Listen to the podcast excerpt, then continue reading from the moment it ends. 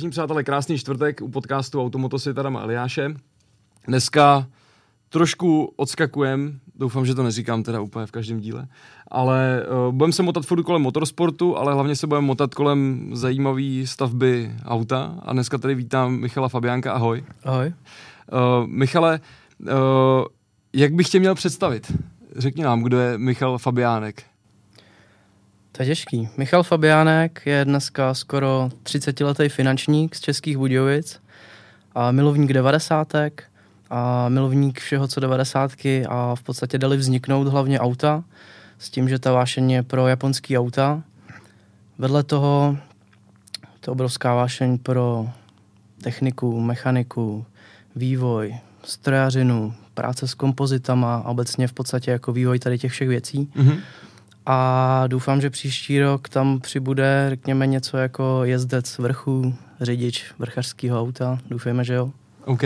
Já trošku udělám tady k tomu takový úvod, jak vlastně celý tohleto vzniklo, protože uh,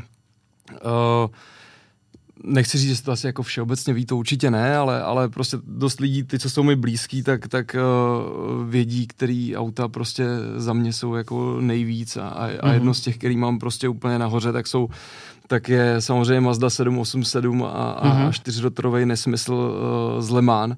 A já jsem pak někde nějak uh, brouzdal uh, po Instagramu, narazil jsem na tebe a takhle vlastně to vzniklo, že, že, že tady dneska sedíš, protože uh, ta česká kotlina je taková plná různých uh, staveb, věcí, ať už je to prostě na kopce, nebo je to na relí, a, ale je to takový všechno jako hodně tradiční, bych mm-hmm. řekl, na ty evropské podmínky.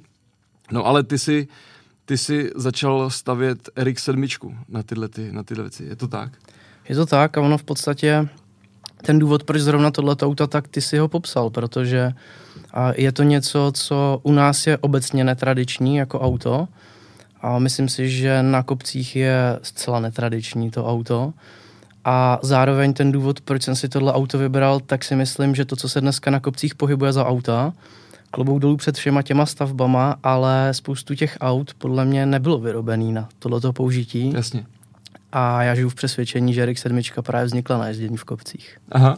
A máš takhle někde, protože v tom Japonsku je, je to jasný, ať už je to nějaký toge, nebo já nevím, mm-hmm. prostě něco, ale uh, máš nějaký jako informace třeba nebo přehled o tom, kde vyloženě to jako někdo používá v takovém tom evropském kontextu na těch kopcích? Vím, že jezdí ve Švýcarsku nějaký auta, tuším jedno nebo dvě, ale a přiznám se, že moc nesleduju, jako že bych viděl, kolik aut se pohybuje po Evropě třeba na kopcích a určitě jich moc nebude. Jsou to v podstatě jako jednotky kusů, a relativně víc jich je v rámci třeba Kypru, Itálie mm-hmm. a podobně.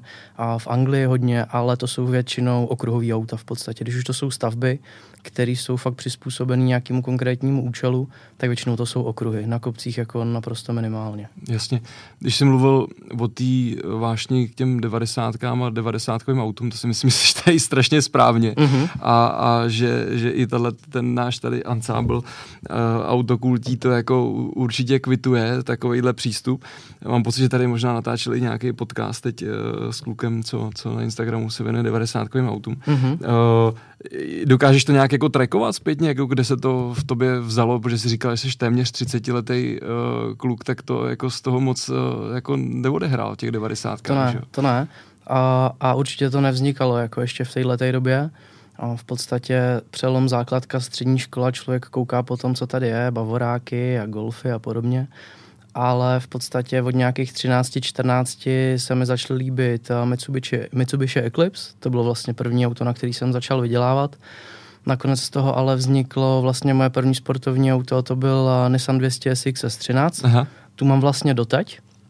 A tam v podstatě byl jako položený základ tomu všemu, protože a třináctka se dostala po deseti letech do nějakého stavu, do nějaké fáze, kde jsem se vlastně jako rozhodoval, jestli má smysl to v podstatě auto sundat se značek a vytvořit z toho v podstatě něco, kteří specializovaný už pro nějakou konkrétní soutěž, ale nedávalo mi to smysl. Prostě na tomhle autě konstrukčně poměr v podstatě to, co by to auto umělo versus jaký investice by kouslo, tak mi to nadávalo smysl. Hmm. A, takže se začalo koukat po něčem dalším a prostě RX 7 to jsou auta, které se mi vždycky líbily. A od té doby, co jsme v podstatě byli na VTAC v Austrálii 2016, tak a tam si myslím, že vzniknul ten nápad si něco takového postavit. V té době jsem ještě nevěděl na co, za jakým účelem, brali mě jako hodně okruhy. Pak, když člověk párkrát auto na okruhy vytáhl, tak zjistil, že s 200 koněvým autem to není zase takový adrenalin, jako když ho vytáhne někam na kopec tak tam zase dopadnul ten nápad ty kopce a tak nějak se to po těch čtyřech, pěti letech zhruba spojilo. Ale ty devadesátky a, to říct, ta láska k ním, to dozrálo fakt až v posledních letech. Hmm. Uh, asi je to u všech takový jako hodně, hodně podobný s tím, jaká je nabídka kára aut vůbec mm-hmm. teď, jo? A že to je takový, uh, ty 90 jsou takový čistý, věď, asi jako i v, tomhletom, i v tom automobilovém průmyslu, nebo jak to mám říct, a, a, a rizí já tu dobu mám rád ve všech ohledech v podstatě. Mám rád tu hudbu, mám rád prostě historicky to oblíkání prostě a ty auta a je úplně jedno, jaký to byly. Líbí se mi prostě od Bavoráků, který vznikaly v té době a Japonci a začaly se mi líbit i Ferrari z 90. let. Takže mám rád prostě tu dobu. Hmm. Jak není třeba jako překážka, nebo překážka, nevím, jak bych to popsal, protože uh, je to auto, který je prostě jinak jako úplně ve všech ohledech, že jo? Uh-huh. Ať už je to prostě ten vankl uh-huh. nebo cokoliv jiného, to je jako poměrně velká challenge, ne? Jako pro stavbu této věci, jako zrovna. Myslím si, že je, ale já jsem takový, že nedělám jako moc zbryklý kroky, že většina těch kroků je dopředu prostě promyšlená a v podstatě ta stavba, tak jak ji dneska můžou lidi sledovat na fóru, na Instagramu a podobně, tak je v podstatě výsledkem jako dvouletého plánování toho mm-hmm. auta. V podstatě kamoši si ze mě dělají vždycky srandu, ale já už mám v podstatě jako dva roky v Google složky pro motor, pro elektriku, pro podvozek, pro různý vývoj prostě různých věcí. Takže v podstatě já jenom už jedu podle původního plánu a samozřejmě tak, jak to člověku přichází ty věci pod ruku, no tak se vyvíjí různé ty věci okolo, protože nějak to vypadá na papíře a reálně to vypadá nějak potom na dílně, tak se kolikrát ty věci musí dovyvíjet. Challenge si myslím, že to je a je to pro mě hlavně nejvíc challenge, ani ne tak v závislosti na té stavbě, i jako to, že jsem zvědavý, jak to ta naše, jako jak ty si říkal, kotlina prostě přijme a vezme tohleto auto. Hmm. Já věřím, že dobře, já věřím, že to bude něco trochu novýho, ale to asi není úplně jako takový ten prvotní záměr, jak to říct, tady dělat show kvůli tomu, že člověk Jasně. postavil nějaký prostě jako odlišný auto. A reálně jsem se rozhodoval fakt na čistě parametrech. To auto si myslím, že je svými parametrama vhodný prostě pro soutěže do vrchu. Hmm. Ono vždycky to jako budou rozděleny takové dvě skupiny, že jo. Jedna bude říkat, ty hele, Vankel, to stejně umře, že jo, mm-hmm. to mhm. prostě nic nevydrží. A potom je ale ta druhá část, která si myslím, že uh, ocení nějakou řemeslnost té káry, prostě a když mm-hmm. bude postavená pěkně a hezky, tak, tak si myslím, že, uh, že to jsou ty správní lidi asi, který, který to jako uh, určitě určitě oceněj. Já jsem přemýšlel nad tím, různě jako Erik Sedmička nebo obecně Vankl a já mám prostě v hlavě stejně jako by dvě jména, takový jako z té eh, velké scény, jako je Rob Dám nebo, mm-hmm. nebo David Zachary, myslím, že se jmenuje Macej mm-hmm, Formula, mm-hmm. nebo tyhle, ty, tyhle ty jména. Uh, jak moc třeba tyhle ty kluky jako sleduješ, nebo t- nasával si jako z téhle části taky nějaký jako uh, info, inspiraci a, a podobně? Sleduju to hodně, ale spíš tak jako, že je to zajímavý, ale uh, oba dva jsou tak strašně daleko, že nevím, co bych nasál vlastně jako pro Jasně. tu svoji stavbu. A i když se snažím, aby a ta stavba měla nějakou úroveň, nějak to vypadalo, myslím si, že snad se mi to daří držet tu stavbu v nějaké jako úrovni minimálně pro tu naší úroveň soutěž, soutěží, které tady v podstatě jsou tak tyhle chlapy jsou tak strašně daleko, že se maximálně tak člověk může inspirovat tím, kam až se to dá jako posunout a tím nadšením, tou motivací, než že by reálně dokázal kopírovat jejich technické řešení když zrovna Arop má těch aut víc a v podstatě auto, který má postavený jako streetový, tak videa, který točí, ať už s typama paliv, který používá s portováním motorů, ale i vzhledem k tomu, že i on je blázen jako do strojařiny, má v podstatě jako své obráběcí centrum, na kterém si v podstatě jako upravuje ty motory, tak tohle třeba je pro mě inspirace, ale v tuhle chvíli neuchopitelná. Hmm ale možná si nakouz něco, kudy když by jednou mě to pořád bavilo, tak třeba jako v menším levelu, ale chtěl bych tu jít, prostě baví mě to. Ona potom taky otázka to, když, když člověk uh, vidí jako ty nejvíc nesmyslnější věci, které mm. mají, že jo, ať už je to, nevím, dobře to bylo vidět, kdo, kdo z vás jakoby neregistroval třeba Roba Dáma nebo tohle, tak uh, mám pocit, že Ken Block dělal takovou uh, show, kdy vlastně jako proti tomu svýmu Fordu mhm. vyzýval mm-hmm. různý auta, že jo, a, a v tom jednom dílu právě Roba měl listoverek sedmičkou a, a ta druhá věc uh, od Macej Forma, to přijde jako, že už je to jako tak vlastně jako tak strašný nesmysl, že, že, že jestli to vůbec jako je na něco použitelný, jako na, na, na nějaký závod, nebo já nevím co, jezdí oni s tím něco třeba nebo dělají, uh, On prodal v tuhle tu chvíli už ten čtyři rotor, ten mm-hmm. už mhm. má novýho majitele a staví v podstatě v tuhle tu chvíli repliku nějaký placky snad s pěti rotorem. Jo, jo, něco, to jsem něco, něco no. takového, takže to auto už je pryč. A přišlo mi, že se s tím občas jako svec na okruhu a z velké části to byla taková jako showcar prostě na ten nájezd na tu dálnici, no, že s těma pádlama prostě pod tím volantem. A nevím, nedokážu říct, v podstatě jako ani neznám třeba možnosti, oba dva jsou z Ameriky, Vím, že u nás, kdyby se vytáhlo takovýhle auto na silnici, tak je to na vězení, no, ale vím, že v Americe je to trošku volnější, takže nedokážu říct, jestli jako ty auta dokážou používat fakt jako streetcary na nějaký srazy, akce, do toho track day. A pochybuju o tom, protože když vidím, do jaký úrovně už ty stavby dostaly, tak i z vlastní zkušenosti na úrovni mnohem menší, jako jsem třeba právě na té 13 pochopil, že to auto, když má něco jezdit, tak musí být nastavený a stavený už pro tu danou konkrétní specifikaci. Jinak z toho vzniká hybrid nefunkční v podstatě na nic. Ani na ten kopec, tak ani na ten okruh.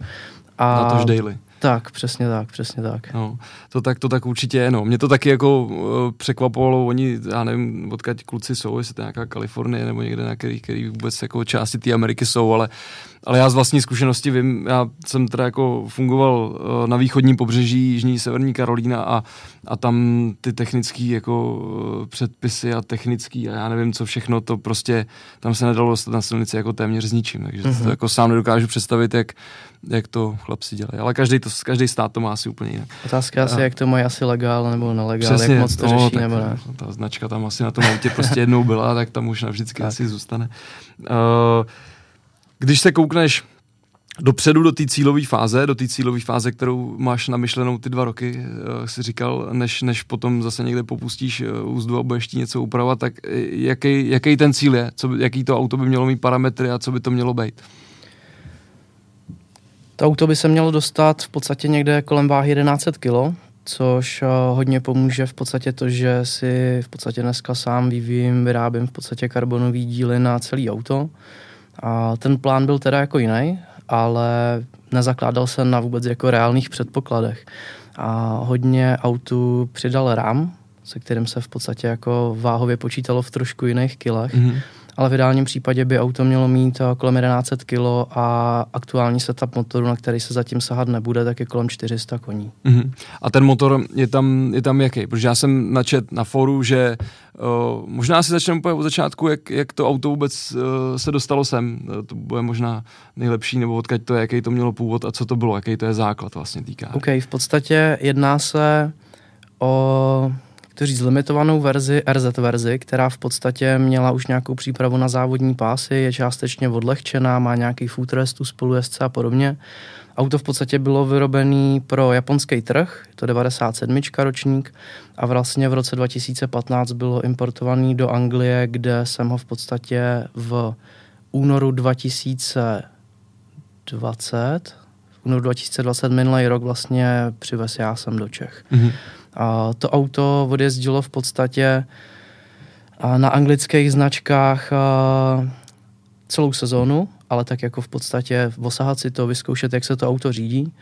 A v září se vlastně začalo rozebírat, takže od září minulého roku se v podstatě auto staví a je v podstatě v přestavbě s tím, že když všechno půjde podle plánu, jakože zatím to vypadá, že jo, tak by mělo být na přelom roku hotový k nějakému prvnímu testování, pokud počasí trochu dovolí a do zbytku sezóny bych rád potom doladil prostě ty zbylý detaily, kterých je prostě hromada na tom autě.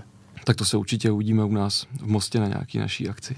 A určitě a přál bych si... Jsme tam až ten... do prosince, tak si pak můžeš vybrat, si myslím, když bude počasí nebo nebude. Myslím si, že to bude spíš jako přelom, přelom toho jara, no. jara, jara zimy ale uvidíme. Zatím, zatím jde všechno podle plánu, ale přece jenom ještě zbývá docela dost věcí na celém autě. Eh, když jsi říkal ty parametry 400 koní, eh, ten motor je vlastně jako v tomhle stavu už když to opustilo fabriku, nebo to prošlo nějakýma úpravama už uh, buď v tom Japonsku nebo v té Anglii? V podstatě většina úprav proběhla v Japonsku, a kde se dával v podstatě z Twin Turb jedno větší turbo od HKS mm-hmm. A programovatelná jednotka, větší samozřejmě a vůbec palivový management a všechny tyhle ty věci okolo. A v Anglii se v podstatě už jenom dolazovaly detaily. A nechci úplně vědět, jak, jakým způsobem, protože se tam objevilo pár věcí, vys třeba v elektrice, který z mého pohledu jako do nějakých profi úprav mají prostě daleko, mm-hmm. ne, nebo nejenom profi úprav, ale vůbec jako funkčního stavu. Takže i na ten poput se v podstatě auto začalo dělat úplně od podlahy s tím, že S13 byl takový jako vždycky kompromis, který jsem dělal u rodičů v garáži bez pořádného zázemí a u Mazdy jsem si řekl, že to bude fakt stavba od základu a že se od určitýho, jak říct, od určitý chvíle prostě na auto nebudou dávat vůbec použitý díly nebo špatný díly, prostě buď zrenovovaný, anebo nový. Takže auto se teď v podstatě se skládává už vyloženě jako z nových dílů připravený snad na příští sezónu na závody. Hmm. Uh, jaký máš, jaký máš tomu tomu jako background? Uh, stavba závodního auta, ještě takhle specifického, máš jako uh, to někde u někoho nějaký dílně, nebo se jako k tomu přizpůsobil úplně jako komplet všechno, že, že to máš prostě někde u sebe, no, když jsi říkal u rodičů, tak máš jako, že jsi si s tím vybavil i dílnu a, a všechno podmínil tomu, že to stavíš sám, nebo jak to děláš? Uh, stavím to sám, máme v podstatě s klukama a tým, kde máme svoje auta, v podstatě převážně jako streetový. A zaplať pán Bůh a u kamaráda a otce ve firmě, máme prostě plac na 4-5 aut, kde máme prostě zdviž a v podstatě s autem jsem si vybavoval kompletně celou dílnu, hmm. tak aby člověk měl veškerý zázemí, nářadí, protože až u téhle stavby jsem jako poznal, jak jednoduchý a rychlý to potom může být, když člověk fakt to zázemí má, má tu zdviž, má to kompletní vybavení a nedělá kompromisy v tom, že brzdovou trubku neřežete pilkou, ale řežete ji řezačkou na brzdový potrubí prostě a podobné věci, prostě tak, jak by se to reálně jako Jasně. dělat mělo. Takže zázemí máme suprový a nevím si to bez něj představit, upřímně nešel bych do toho. Kdybych to měl stavit v nějakých punkových podmínkách, tak už bych se do toho projektu nikdy nepustil, protože by mi to asi nepřinášelo takovou radost, jako mi to přináší teď. A hlavně tak jako ta seberealizace nebo ta realizace té věci, to je, jako cítím, že je ta hlavní motivace to, že tě to baví asi, že, jo? že bys to jen no. tak nemohl někomu vyslat, aby to stavěl a hlavně ve finále asi i za to, když teda pomineš nějaký čas, který teda musí být jako nesmyslný, nevím, jestli si píšeš do deníčku, ale působíš na mě, že asi Píšu víš naprosto to. přesně. Píšu si to. tak, eh, tak možná za tu práci toho třetího nějakého cizího člověka bys vybavil celý, celou tu dílnu, že jo, asi takhle. To určitě a hlavně mě baví ta stavba. Musím říct, že jako jsem v životě už dělal spoustu věcí, ale nikdy mě nic nebavilo, fakt jako teď momentálně ta stavba toho auta. A našel jsem se v tom a chvílema mi to fakt ničí život momentálně, ta stavba, protože a těch činností, koníčků, věcí a povinností, co jako ve svém životě máme hromada a musí se neustále jako kompromisem hledat prostě na to čas ale fakt mě to jako chytlo jak nic zatím, takže nevím si představit, že bych to předával někomu jinému, protože by to nepřineslo asi tu radost. A co na co jsem sám jako zvědavý je, až se s tím autem začne jezdit, jak moc se vyváží ty váhy, radost z toho řízení versus z toho vývoje a z té stavby toho auta. Myslím si, že toto řízení nepřeváží, že hmm. pořád bude to srdce a ta vášeň spíš v garáži a ve stavbě toho auta, ve vývoji a vůbec to, jak to člověku půjde, jak mě to bude bavit, to je celý jako jeden velký pokus. Hmm, Jsem hmm. na to zvědavý. A ty máš za sebou nějakou jako zkušenost, řeknu, jako závodní nebo nějaký uh, hobby věci a tak dále, nebo vůbec ne? S Nissanem jsem jezdil. S Nissanem jsem v podstatě poslední dva roky jezdil takový úplně amatérský podnik u nás na Šumavě, kdy je to asi kilometr a půl podnik, který je a většina kopcařů, jako, který ten podnik neznají, tak se tomu diví, jezdí se up and down, jede se nahoru i dolů na čas. Mm-hmm. V podstatě nahoře je plac, kde se člověk otáčí, kolem kuželu jede se zpátky ten kopec prostě z kopce dolů. Mm-hmm. A tam jsem právě k tomu přičuchnul, protože v podstatě jsem to vyzkoušel poprvé, tak tam bylo pro mě takový jako zábavný, že jsem v podstatě jako tam s Nissanem přijel s rohlíkama ze sváčou v kufru na sériových pneumatikách. Poprvé to bylo pr- druhý, po druhý to bylo první místo v podstatě a zase tam člověk zbalí jako těch svých pět švestek a po ose zase odjede domů. Tak to mě za prvý bavilo a za druhý mě bavilo to, že v podstatě člověk jede relativně pomalu. Na tomhle podniku prostě jde 130, 140. Mm ale je to úplně jako jiný feeling, než když potom člověk jede stejně výkonem, možná řeknu jako nevýkonným autem potom na velkém okruhu, kde jsou pasáže, kdy člověk fakt jako prostě čeká na tu zatáčku, víš, že tam nic moc nemůže stát. A ten adrenalin, to bylo to, co mě jako obrovsky na těch kopcích překvapilo, protože člověk prostě jako projede cílem a zvohybal by volant prostě radostí, zařve do helmy prostě, tak to je to, co na kruzích jako jsem neměl, ale říkám, vyzkoušel jsem je vždycky jako se slabým autem, že možná ze silnějším autem by to bylo úplně o něčem hmm. A kde se to jezdí na té Šumavě tohleto? Kousíček od Českého Krumlova. Aha. Jo, tam v podstatě při pobřeží uh, Vltavy je klikatá cesta, asi zhruba kilometr, myslím si kilometr tam, kilometr zpátky, možná ještě přeháním a teď si nespomenu teda na obci, ale dělají to tam místní kluci, co tuším jezdí rally, nejsem si úplně mm-hmm. jistý. A je to takový fajn přátelský podnik v kempu, kde prostě člověk si sedne, stráví fajn jako den u vody, zajezdí si autem a místňáci v podstatě to má jako takovou kulturu částečně. Zajímavý, zajímavý.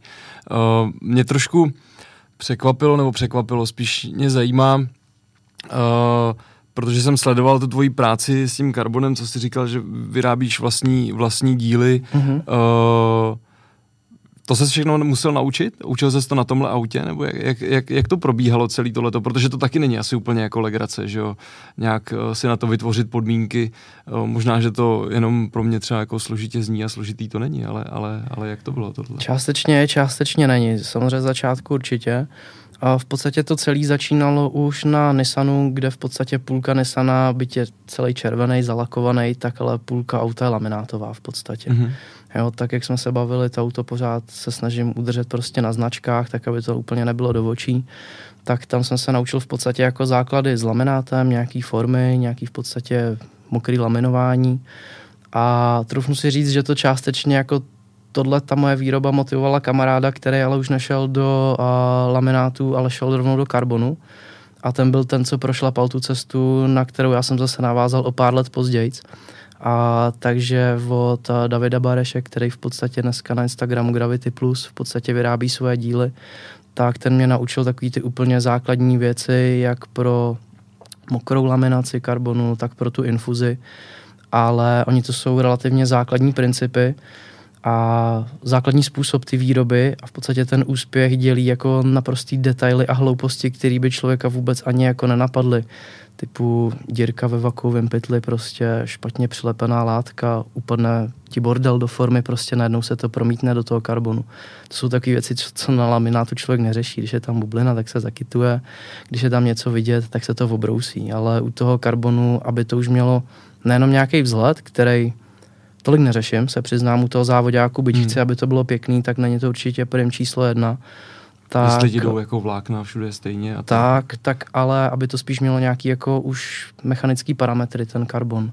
Aby vydržel to budoucí teplo, aby se v podstatě nikde nepropadal, aby kde je potřeba, aby byl pevný, tak zvolit správný sandwichový materiál do toho karbonu.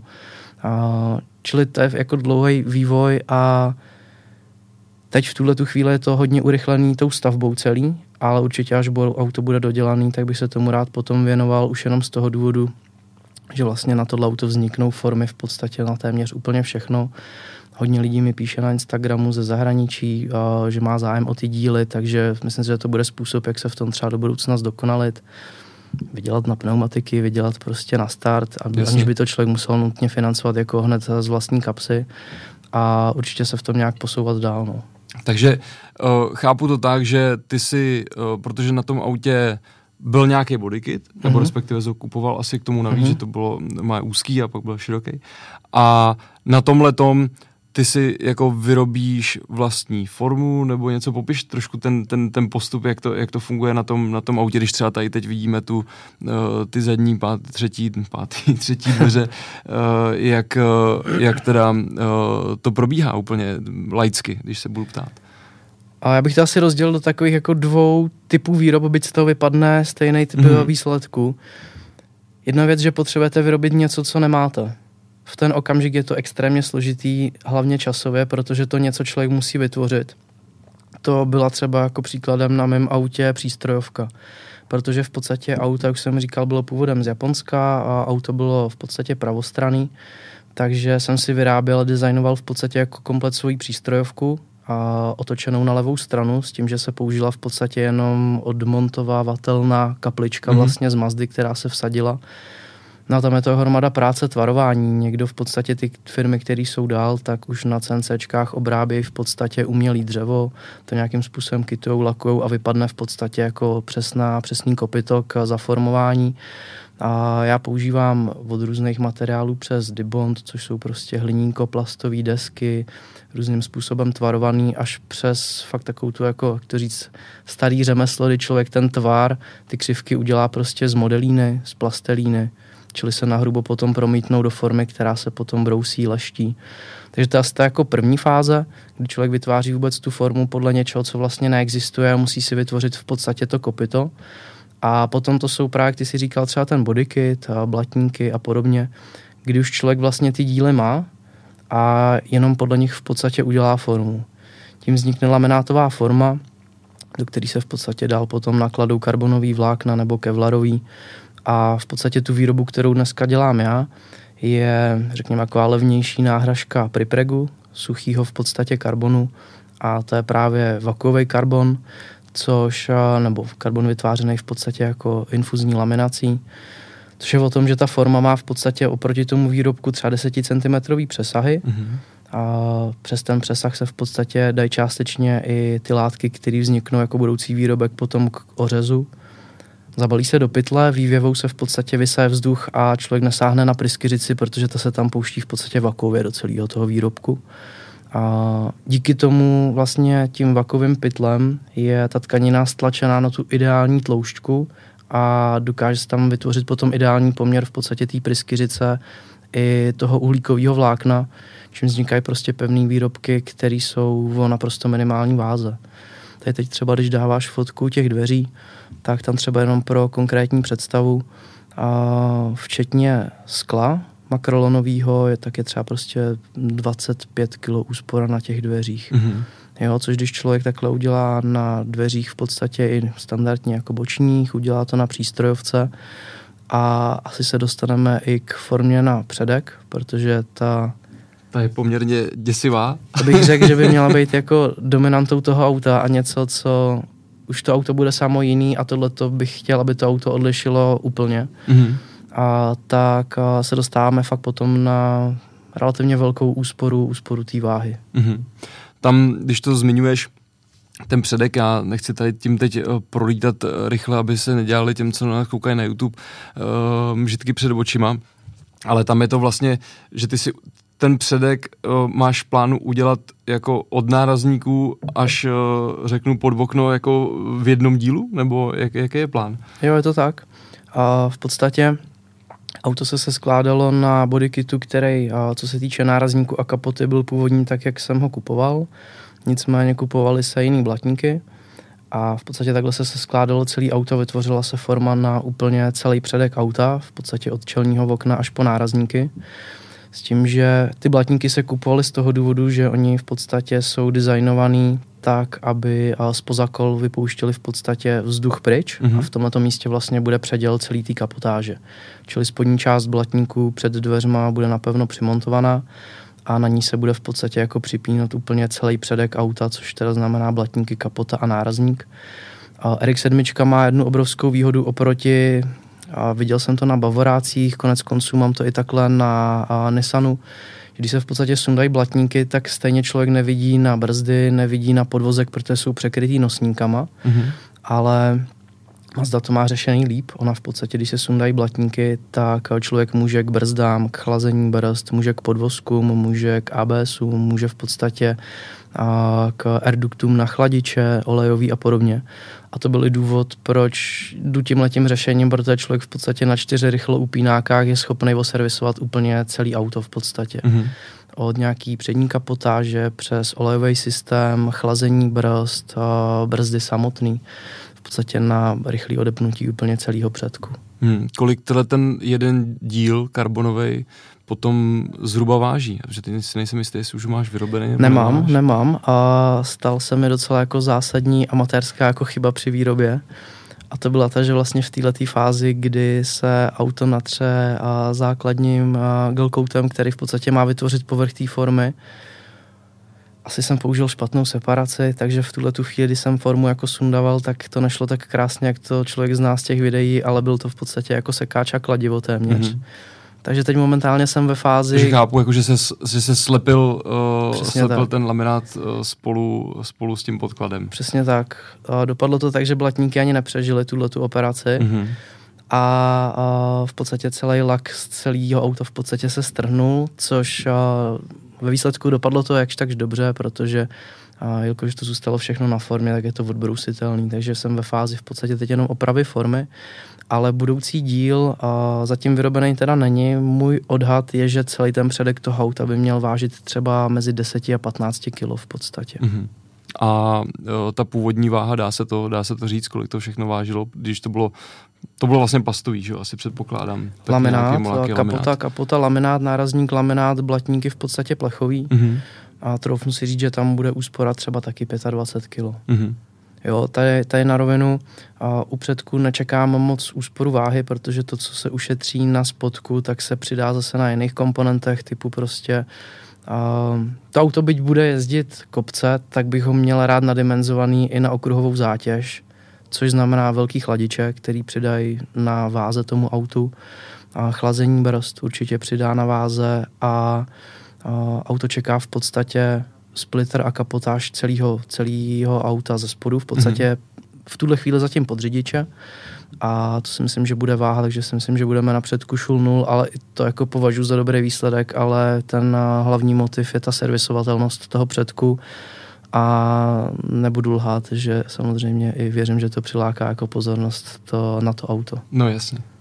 Když to, když to člověk tak rozebere jak siluetu pomalu. Jo, jo, je to tak. Uh, jak, když jsem viděl ten předek, uh, jak třeba přemýšlíš nad nějakou aerodynamikou, dá se, nad, dá se to jako někde simulovat, vymyslet, nebo jsou prostě jenom nějaké jako zásady, který člověk uh, třeba dodržuje a, a, a, a ono to potom funguje, nebo je to prostě pokus omyl a může se stát, že, že to prostě nebude nějak fungovat a ty to budeš předělávat.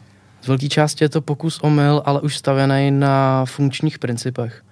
A byl to i jeden z důvodů, proč jsme fakt 2016 vyráželi do té Austrálie, protože já nevím, jestli tenhle ten podnik třeba sleduješ, jestli víš, jaký auto se tam pohybují. Moc ne, klidně o tom něco řekni. A v podstatě to jsou asi, řekl bych, ty největší zběsilosti, co se jako japonských aut týče. Under Suzuki s eh, S15 s, oby, s obřím křídlem, kompletně prostě jako profesionálně vyvinutý auta s kompletní aerodynamikou. A a naštěstí spoustu tady těch lidí, kteří se kolem toho motají, tak točí různý videa, různí výrobci si na tom staví samozřejmě svůj marketing, na tom, že ukazují prostě a pouští tam to know-how. Takže a, ano, nedokážu ze svý a, pozice ze svého zázemí vymyslet, jestli tady to ne, nebude lepší o tři stupně jako ten splitter difuzor v něm ohnout prostě jiným způsobem a potom dostanu jako o půl procenta lepší efektivitu. To prostě ve svých podmínkách no, nejsem schopný docílet. Ale myslím si, že základní principy, jakým způsobem postavit aerodynamiku předku, kam odvětrávat auto prostě v rámci teplého vzduchu z chladičů, a jak eh, naúhlovat v podstatě jako difuzor ve splitru, tak aby generoval nějaký přítlak, tak trochu si říct, že takovýhle vědomosti člověk má za ty roky, co prostě sledují ty videa, člověk jezdí po různých akcích a a když dneska jdu fakt na nějaký závody, tak se přiznám, že mě moc jako nezajímá jako ten pohled už na tu trať, jako to lezení právě jako v tom depu, procházet ty auta v podstatě a procházet si spíš tu techniku, jak ty auta jsou řešený. Protože se vrátím třeba k té Austrálii, tak tam a moc krát byla prostě Nissan S13, ale tam z toho nebylo původní nic. Původní S13 má Mac Persna vepředu, tam všichni lichoběžníky, stabilizátor jede ze série vedený pod oknem, tam je vedený kaslíkem místo stěračů prostě a jako takovýhle různý jako technické věci, které některé jsou skopírovatelné ale hlavně já jsem takový žán non-stop nad tím jako pořád přemýšlím, proto říkám, že mi to občas jako ničí život, protože se člověk pořádně nevyspí prostě a pořádně se nemůže kolikrát soustředit v práci ale taky je to o tom, že spoustu těch věcí, to je stylem, že člověk jako usíná, no padne, no jo, teď ono se to dá řešit prostě takhle. A druhý den to člověk eh, oměří, zjistí, jestli to tam fakt jako bude pasovat. A jsem ve fázi, kdy z té amatérské fáze bych to rád posunul dál, takže jako nějaká, nějaký 3D tisk, CAD systémy a podobně. Je to v začátcích, ale myslím si, že už závěr toho auta to stihne líznout, tyhle ty technologie, takže uvidíme, jak to půjde. A tohle je ten cíl dostat to prostě dál do této fáze, aby to i technicky nějak odpovídalo.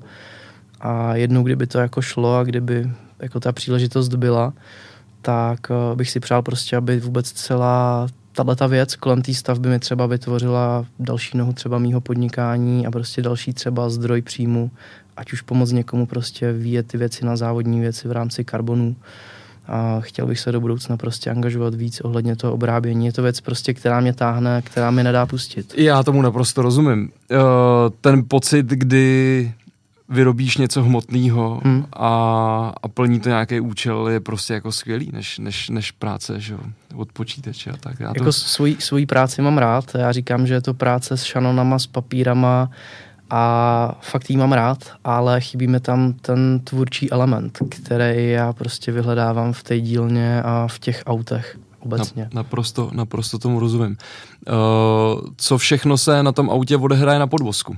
Tam jsou taky nějaké změny, nebo to vychází hodně jako z toho sériového stavu? A snažím se z něj vycházet, protože v podstatě jako podvozek, rozložení váhy, lichoběžníkový uložení byl jeden z důvodů, proč jsem do toho auta šel. Je to zásadní rozdíl i v řízení toho auta třeba oproti Nessanu. Já ho pořád zmiňuji, protože je to jedno z, podstatě jako jediný moje porovnání, který mám. A i když je to stejný koncept, motor vepředu, pohon zadních kol, tak ty auta se řídí naprosto jinak.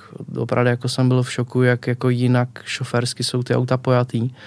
A, a co se týče podvozku na Mazdě, tak v podstatě jediný, co tam bude posunutý dál oproti výrobě, tak spolupracuji s českým ohlincem, mm-hmm. takže budu mít v podstatě jako postavený a přímo na kopce upravený a podvozek od ohlincu a vedle toho jsem si vyvíjel v podstatě svůj systém uložení unibalů do všech ramen, takže auto bude v podstatě postavený na tvrdých unibalech a v podstatě na podvozku ohlinc, jinak žádný úplně zásadní změny probíhat nebudou. A otázka ještě, a to je prostě otazník do budoucna, je nějaká optimální geometrie a rozsah potom nastavení a jestli budou vůbec aktuální ramena stačit pro prostě dolazení té správné geometrie, ale myslím si, že jo, protože spousta z nich už vyměněná byla. Ten rozsah nastavení je relativně velký, ale jak říkám, tam věřím, že spoustu věcí ukáže fakt praxe a třeba právě nějaký takovýhle testování. Nějaký test. Uh, tam probíhala i nějaká změna oproti tomu původnímu, třeba jako co se týče těch ramen a těch věcí, uh, s rozšířením nebo se změnou ten, ten bodykit, když na to auto přišel, nebo to je, to je ještě furt ta samá věc použitelná uh, na, tu, na to úzký auto, ještě to tak řeknu. Jestli, jestli to tak jako bylo, nebo uh, Část, mě, část, částečně, částečně jo. Uh, já jsem jako opatrný k těm zásadním jako zásahům do toho auta. Kort a do podvozku, protože a já vždycky jako tvrdím a lidi se mě vždycky na to ptají a prostě chtějí poradit a tohleto snažím se vždycky jako nasát tu úroveň, jak moc tomu rozumí, protože pokud tomu nerozumí aspoň jako já, což znamená velmi málo, oproti těm, kteří to vyvíjejí, to auto prostě, jako Jasně. v Mazdě, v té fabrice. Udělali to z nějakého důvodu. Přesně že? tak, přesně tak. Tak já si trofím, že to auto je podvozkově perfektní. Snažil jsem se do toho moc teda nezasahovat. Pravdou je, že ten bodykit je zhruba 2 cm na každou stranu mm-hmm. a mhm. že si jako o částečný rozšíření to auto řeklo ale to bylo řešené částečně v podstatě kolama jinýma, který mají lepší ET, který v podstatě jako líp sedí do toho bodykitu, tak částečně nějakou úplně drobnou korekcí přes nějaký podložky, mm-hmm. ale teď v tuhle chvíli, tak jak to auto je rozšířený, tak je víc, než reál, v reálu bude.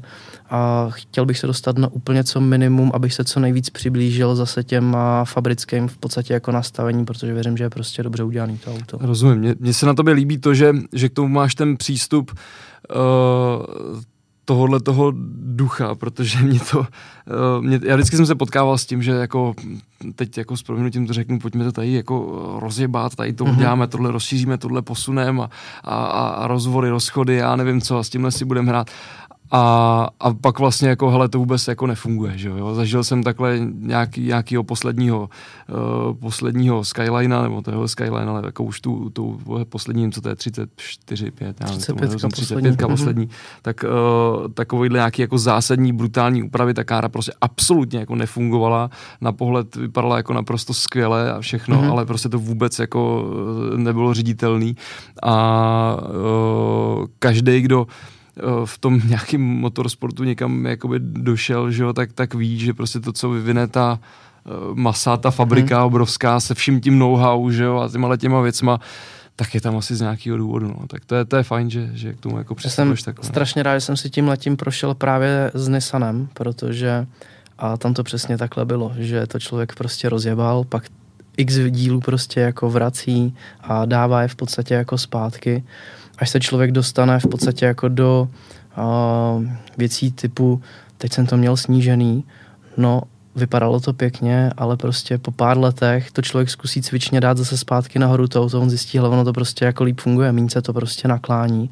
A tam jako jsem získal k tomu jako ten obrovský respekt a jinými slovy snažím se asi jako zasahovat do věcí, kde si fakt věřím, že tomu rozumím a kde ty zásahy jsou opodstatněný prostě nějakýma jako vědomostma a s pokorou fakt jako říkám, že ten podvozek, byť se to člověk snaží jako číst, studovat, rozumět tomu, tak zdaleka si nemyslím, že bych dneska měl prostě znalosti na to, abych mohl si jako dovolit dělat nějaké jako zásadní změny a strašně bych byl jako zklamaný, kdyby to úsilí všechno, který do toho člověk dává, čas, prostě peníze, vedlo k tomu, že to člověk ve výsledku jako zhodnotí, že to udělal špatně, že to prostě nefunguje. Hmm. Takže proto i jsem si řekl, že chci fakt na té stavbě spolupracovat s lidma, se kterými člověk si má co říct a jako nasát tu zkušenost. Tak, aby jako reálně, když už teda já nemám ty znalosti, tak se na tom podíleli ty lidi, kteří reálně tu radu dají prostě správnou a aspoň se posune ta pravděpodobnost toho, že to auto bude fakt jako funkční a trošku řekněme třeba konkurenceschopný proti něčemu někomu. Jasně. Uh, ještě poslední věc mě napadá k té technice, jakou tam budeš dávat skříň, nebo co, co v tom bude za převodovku? Zůstane sériová pětistupňová mm-hmm. háčko, s tím, že se mi podařilo v průběhu stavby naskladnit do zásoby nějaký ale mám informaci, že a ty převodovky v pohodě zvládají 500-600 koní a tam si myslím, že se dlouho, dlouho ještě nepřiblížím výkonově, že bude dlouho trvat, než hlava, ruce a nohy dozrajou do vůbec jako takových výkonů na tom autě, aby to prostě dávalo smysl. Takže zůstane tam zatím sérový háčko, ale nebudu lhát, že by mě prostě nalákala nějaká sekvence. Uvidíme, uvidíme prostě do budoucna.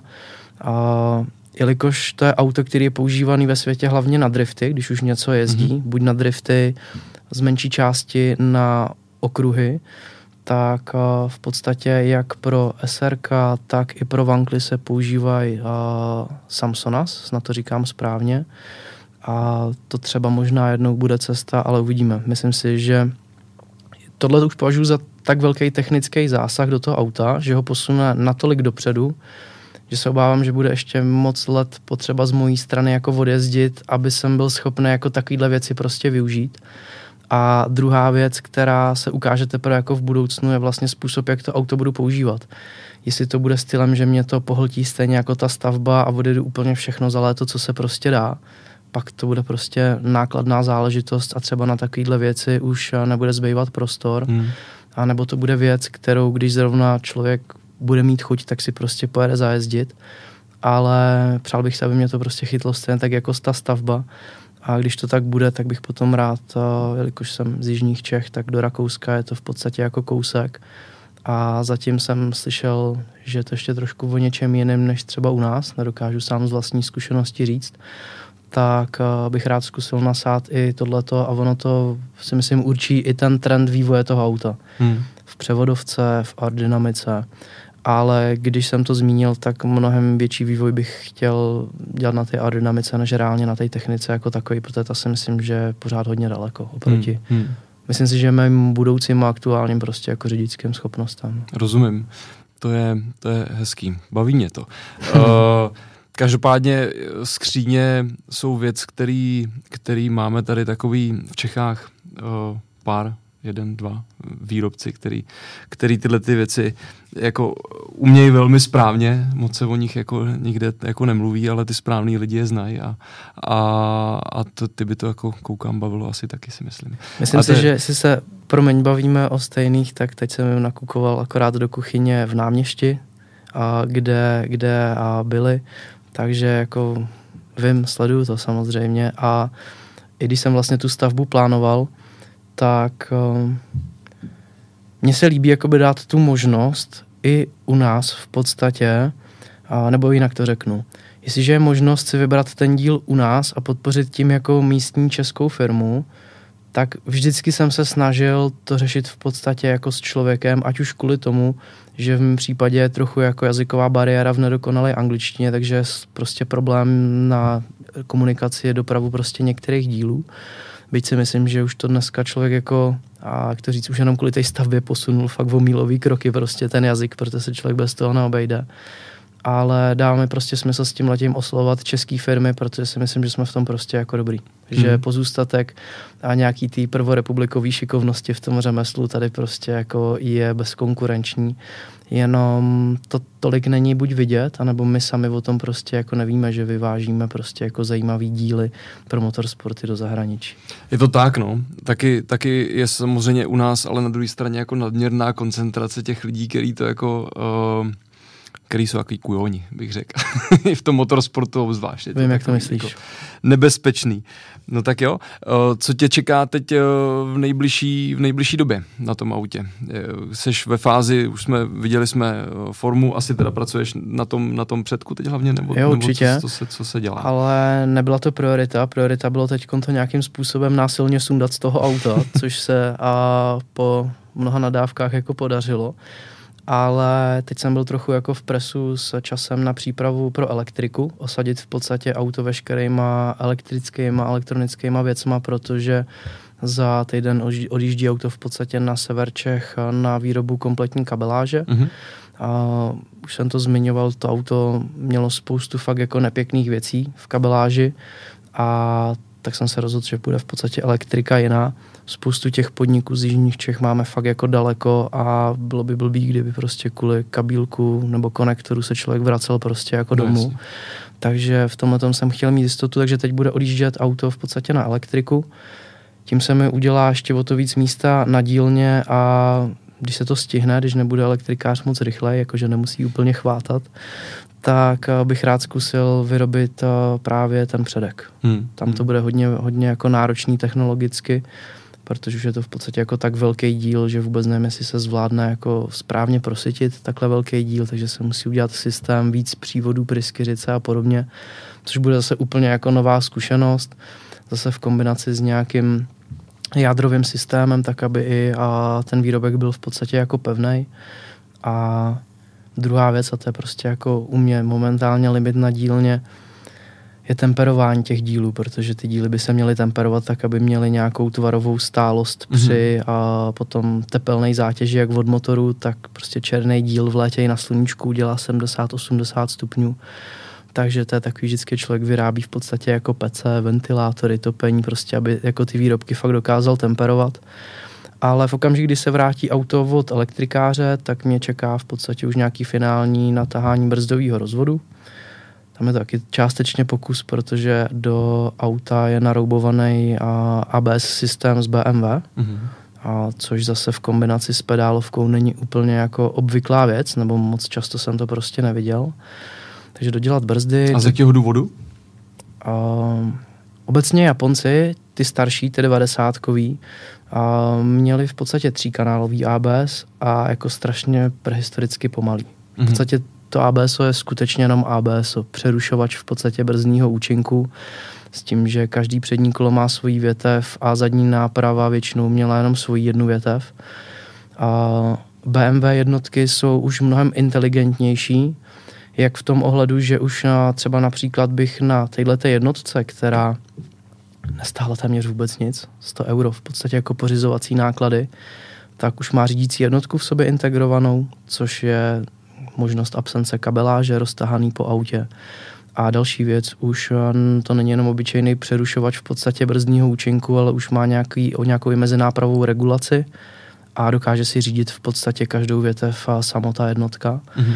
Takže a, i říkám, je to určitě jako pokus, ale ne úplně jako naslepo, už v podstatě jako jsem tyhle ty aplikace historicky někde viděl, plus uh, jestli si studoval a čete fórum, tak tam v podstatě nějaká diskuze kolem toho probíhá od lidí, kteří už třeba to třeba mají za sebou. Takže uvidíme, původně třeba bez tam vůbec být nemělo, ale sám jsem vnitřně jako měl nad tím dilema a když jsem dostal jako pár rad, abych to nedělal, tak jsem v podstatě jako hledal tenhle ten systém, až v podstatě padlo, padla řada v podstatě na tenhle ten. Super. Uh, kde tě můžeme sledovat?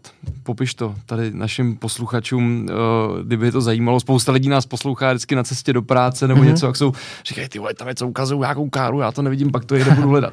tak, uh, tak je nalákej trošku, kam, kam za tebou. Uh, taková ta mainstreamová scéna běží samozřejmě na Instagramu, na, uh, ty snad to řeknu správně, uh, check poml- podtržítko FD3S, ne, říkám to špatně, ty to dáš určitě do popisku videa potom. Tak viď? já to tam napíšu. Já ani, ani si nespomenu, je to složitější nickname. Ale potom, když by to lidi zajímalo z té odborné stránky, tak můžou sledovat GDM forum, taky ti potom, když tak pošlu odkaz, kde už se trošku víc rozepisu o těch věcech. Proč ty řešení jsou právě koncipované tímhle tím způsobem a proč ta výroba probíhá právě tak, tak a tak. Ček podtržítko FD3S podtržítko Hillclimb. Super. Tak, ale určitě to se nedáme do toho popisku. Krásně nám to přišlo pod ruku, takže děkuju. A tam se v podstatě jako snažím mapovat tu stavbu a za mě to baví, baví mě odezva těch lidí a prostě já pořád jako věřím a fakt mi přijde, že za těch deset let, co jsem dělal Nissana a teď do dva nebo rok, co dělám prostě Mazdu, tak mi to ty lidi dávají fakt za pravdu. Občas mi prostě napíše člověk, hele, vyklidil jsem garáž, vyklidil jsem stůl a nakoupil jsem si prostě věci, zkusím něco vyrobit. A, ale namotivovalo mě to, prostě jdu do toho, jdu do tamhle toho a z toho mám jako vnitřně dobrý pocit. Proto se snažím jako být opatrný tady spoustu jako tvůrcí videí, podcastů a podobně, který z mého pohledu to nedělají úplně jako profesionálně, nedělají to na úrovni, že bys, jak to řeknu, člověk u toho chtěl strávit hodinu, ale ne, nedovolil bych si jako říct půl špatného slova proti ním, protože to beru jako, že i když to není dokonalý, tak prostě nikdy neví, koho to namotivuje do něčeho se o to jako víc zajímat. A myslím si, že to je to, co tady částečně jako chybí, protože a, je tu spousta lidí, jezdců, který moc nejsou vidět, moc to nikde neprezentují, že jezdí. A mně to přijde škoda ne z toho ohledu, že by jako každý musel být jako ten, který někde jako vystupuje, ale přijde mi to škoda z toho důvodu, že to může prostě motivovat fakt jako noví lidi, noví tváře, který se prostě do toho dostanou.